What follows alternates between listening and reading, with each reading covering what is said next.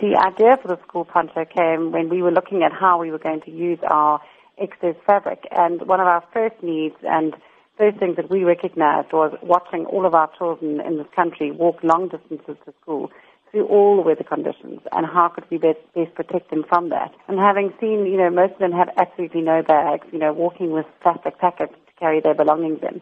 That was one of the first things that we recognized we could try and do.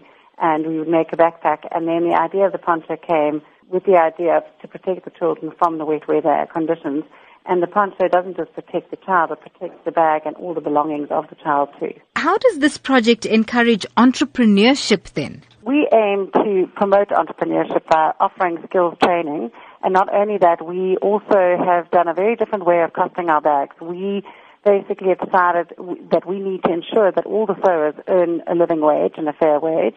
And so we work out how many bags in a day the average sewer could make. Not a professional sewer, but the average sewer.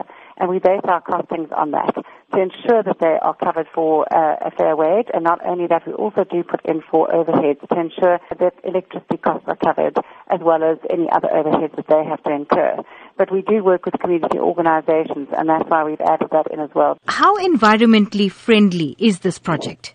The environmentally friendly part comes in in a number of aspects. First of all, we weave our own fabric here in South Africa. So we have a factory in Pinetown and we actually make the fabric ourselves. It's then treated specifically for dye sublimation um, in our plant where we have a professional chemical engineer who treats the, the fabric for dye sublimation. Our inks are all natural inks, water-based, so they, they are unharmful to the environment. Our fabric that we weave is polyester, which in itself can actually be converted to other products if it is if it is heated. Um, but our whole big point is to get rid of any excess waste going to landfill.